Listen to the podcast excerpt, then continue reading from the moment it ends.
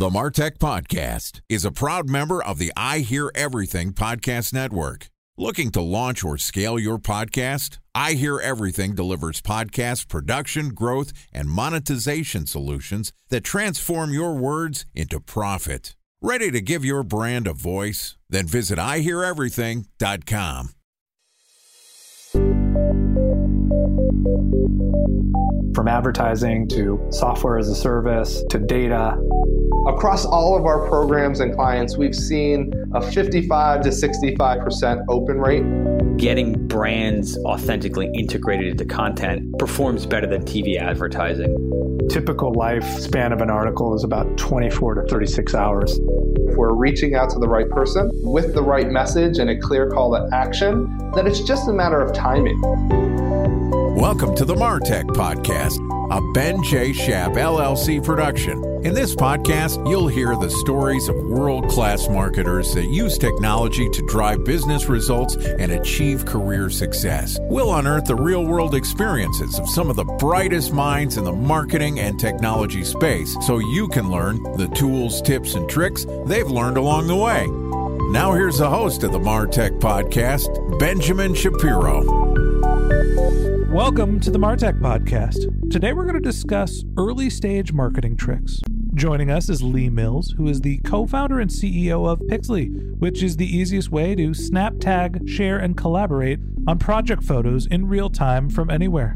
Pixly enables customers to document projects with photos that provide a clear view of issues and progress, while all photos are viewed in real time where they can be tagged and assigned to specific members. Most of what Pixly is used is in the construction industry, but it's applicable in other places as well. And today, Lee and I are going to talk about some of the things that he's learned along his illustrious career, including influencer marketing for early stage companies. All right, here's the first part of my conversation with Lee Mills, the co founder and CEO of Pixly. Lee, welcome to the Martech podcast. Thank you for having me. I'm excited to be here. Excited to chat with you. It's always good to talk to somebody else who is focused on the early stage companies and and some of the growth strategies for early stage companies. I turned 40 in 2020. I'm going to be 41 relatively soon, probably around the time of this piece of content being published. And I feel like uh, I'm an old guy for early stage companies now. All the kids are the ones that are starting the companies. And, you know, most of us guys that are 40 and above end up working for the growth stage companies, working for the man, or, you know, just creating podcasts, I guess. We're probably in the same age bracket here, and you're still working on early stage companies. Tell me a little bit about some of the tricks that you learned along the way.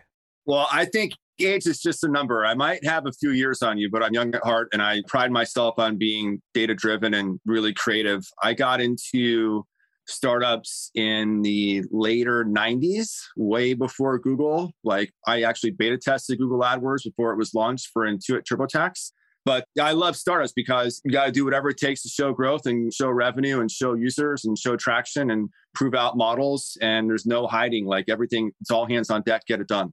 I love working in early stage companies because you get to figure things out. You get to build. I'm a creator, I'm a builder. It's just inherent to my skill set. And I feel like I got better at it as I got older.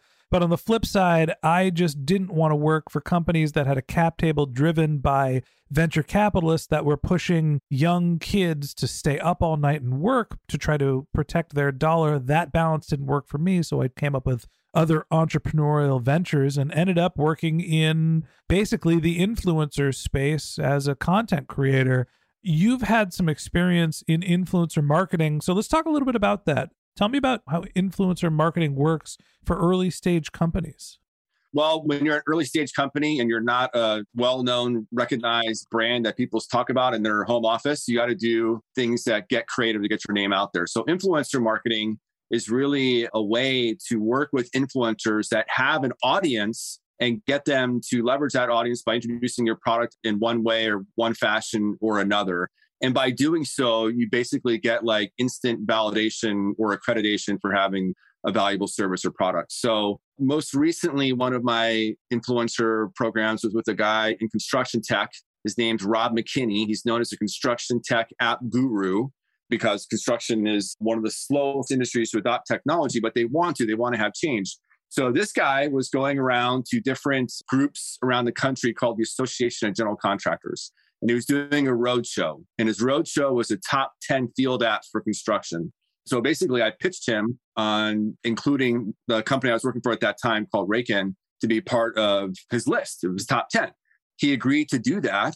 And he took it upon himself to say that Raken was the number one daily reporting app, which we instantly branded ourselves as that from that day on and forever, which has become true based on users and revenue since then. But basically, influencer marketing is working with influencers, showing them the value of the product or the service or the equipment or the platform you provide in, in a way that they understand it, they get it, and they want to share it with their audience that helps them continue to be an influencer and innovative in their own audience's eyes.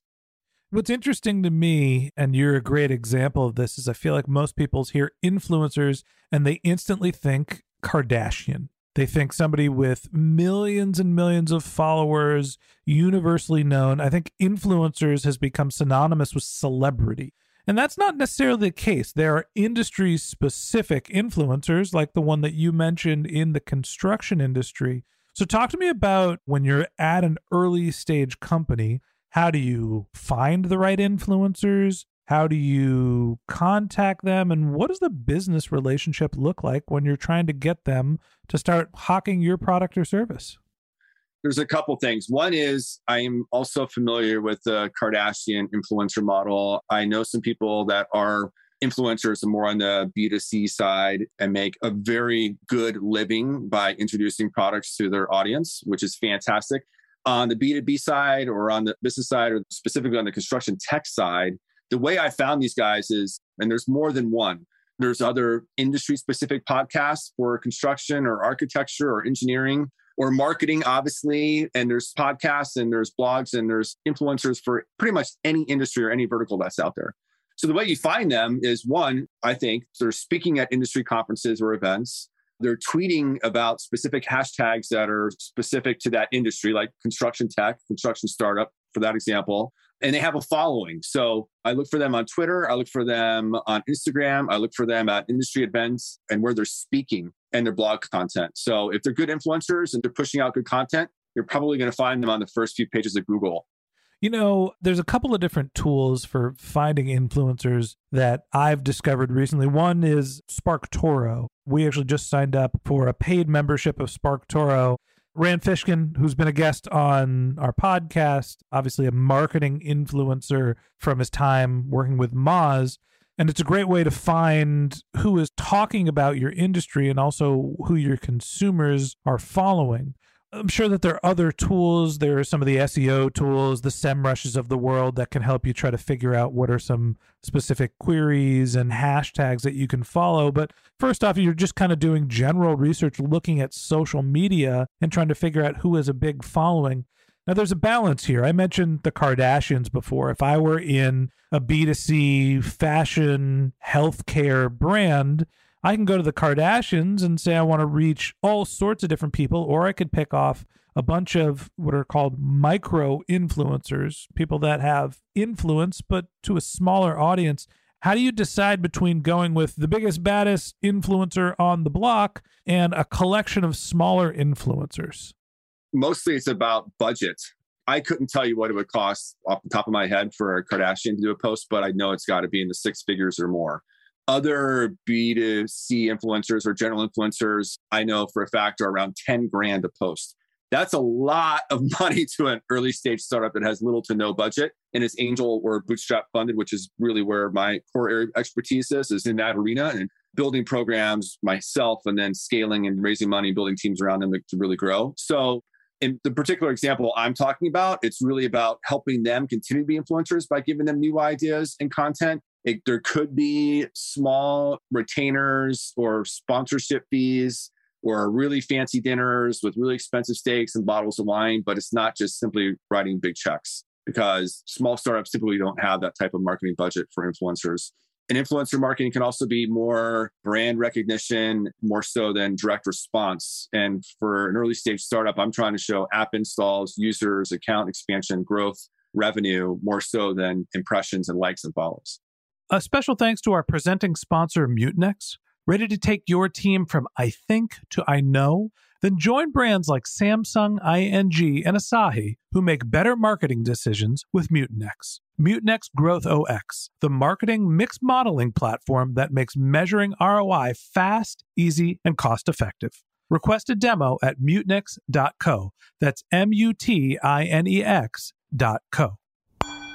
Time for a one minute break to hear from our presenting sponsor, Mutinex.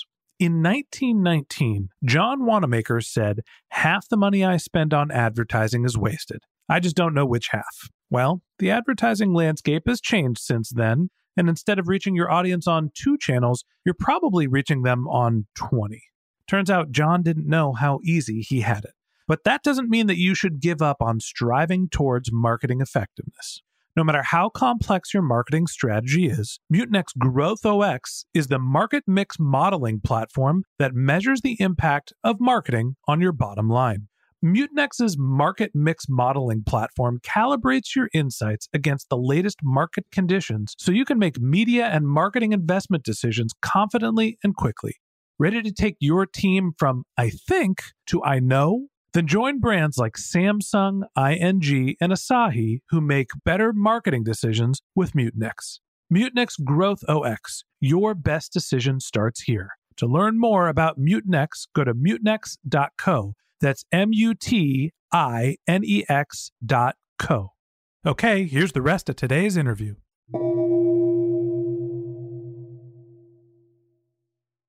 So, when you're balancing what the budget should be, in theory, maybe you spend your whole budget on one macro influencer, you find a couple smaller influencers. Obviously, you're looking at how big the audience is. There's also the notion of what engagement.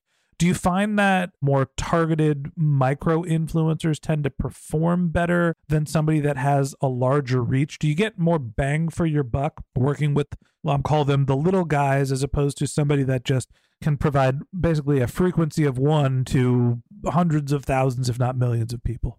In my experience, yes, for a couple reasons. One is they might have a smaller audience, but it might be a more loyal audience. And there's also less of the influencer marketing or sponsorship type content going on. So what is mentioned and might resonate and stick more. So I have had some success. Like out of the gate, we had Pixly mentioned on a blog post with several other industry tools. And I got within a week, I got 10 beautiful organic leads out of it.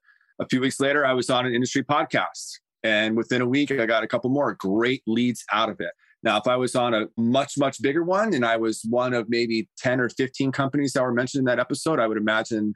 I mean, it all depends on the math, right? So I'm thinking about the tracking on that right now audience size by sponsorship reach or frequency and recency. But in my experience, I think the micro influencers have more bang for the buck and more overall influence, at least for my industry and what I'm working on right now with Pixly. So then it comes down to what's the execution. If working with micro influencers is a more effective strategy for an earlier stage company, you find them, you negotiate some sort of a relationship. How do you actually figure out what converts? How do you run the campaign? Talk to me a little bit about the execution component. Usually it's coordinating on content and a specific article or a specific blog post or a specific topic that we want to address.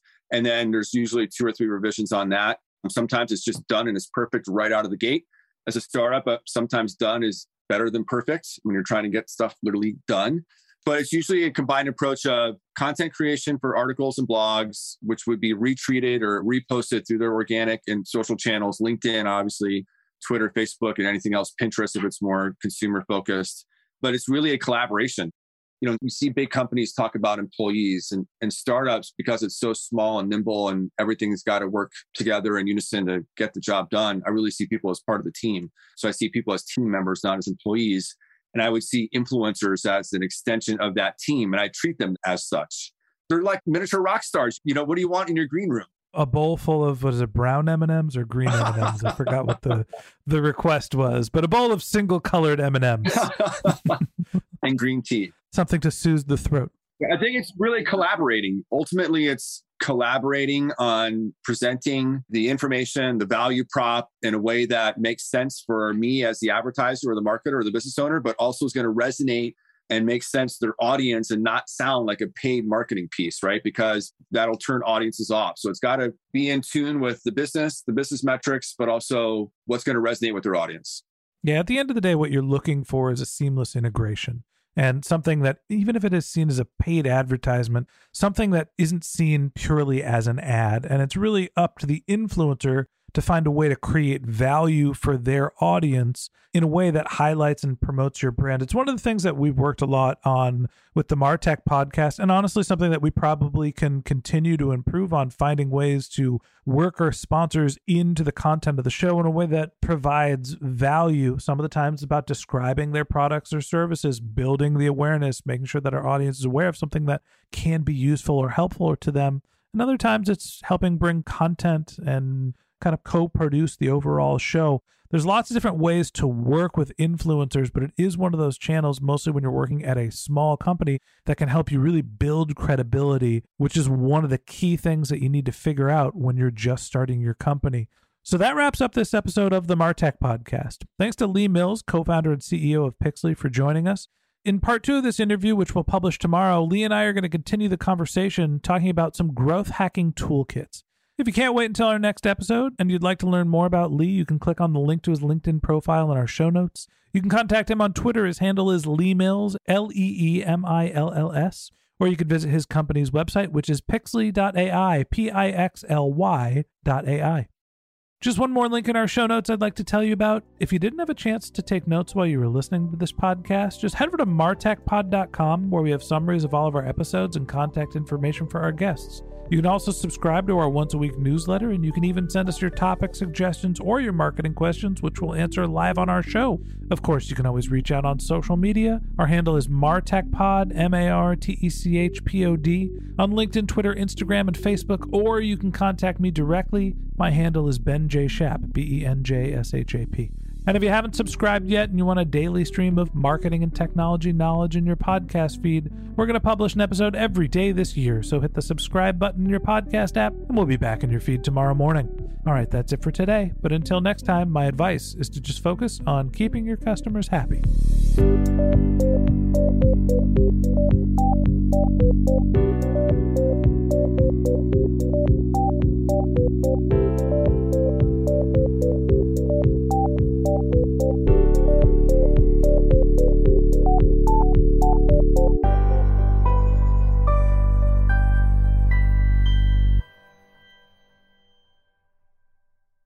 Thanks for listening to the Martech Podcast, and I Hear Everything production. Looking to launch or scale a podcast like this one for your brand? Then visit iheareverything.com.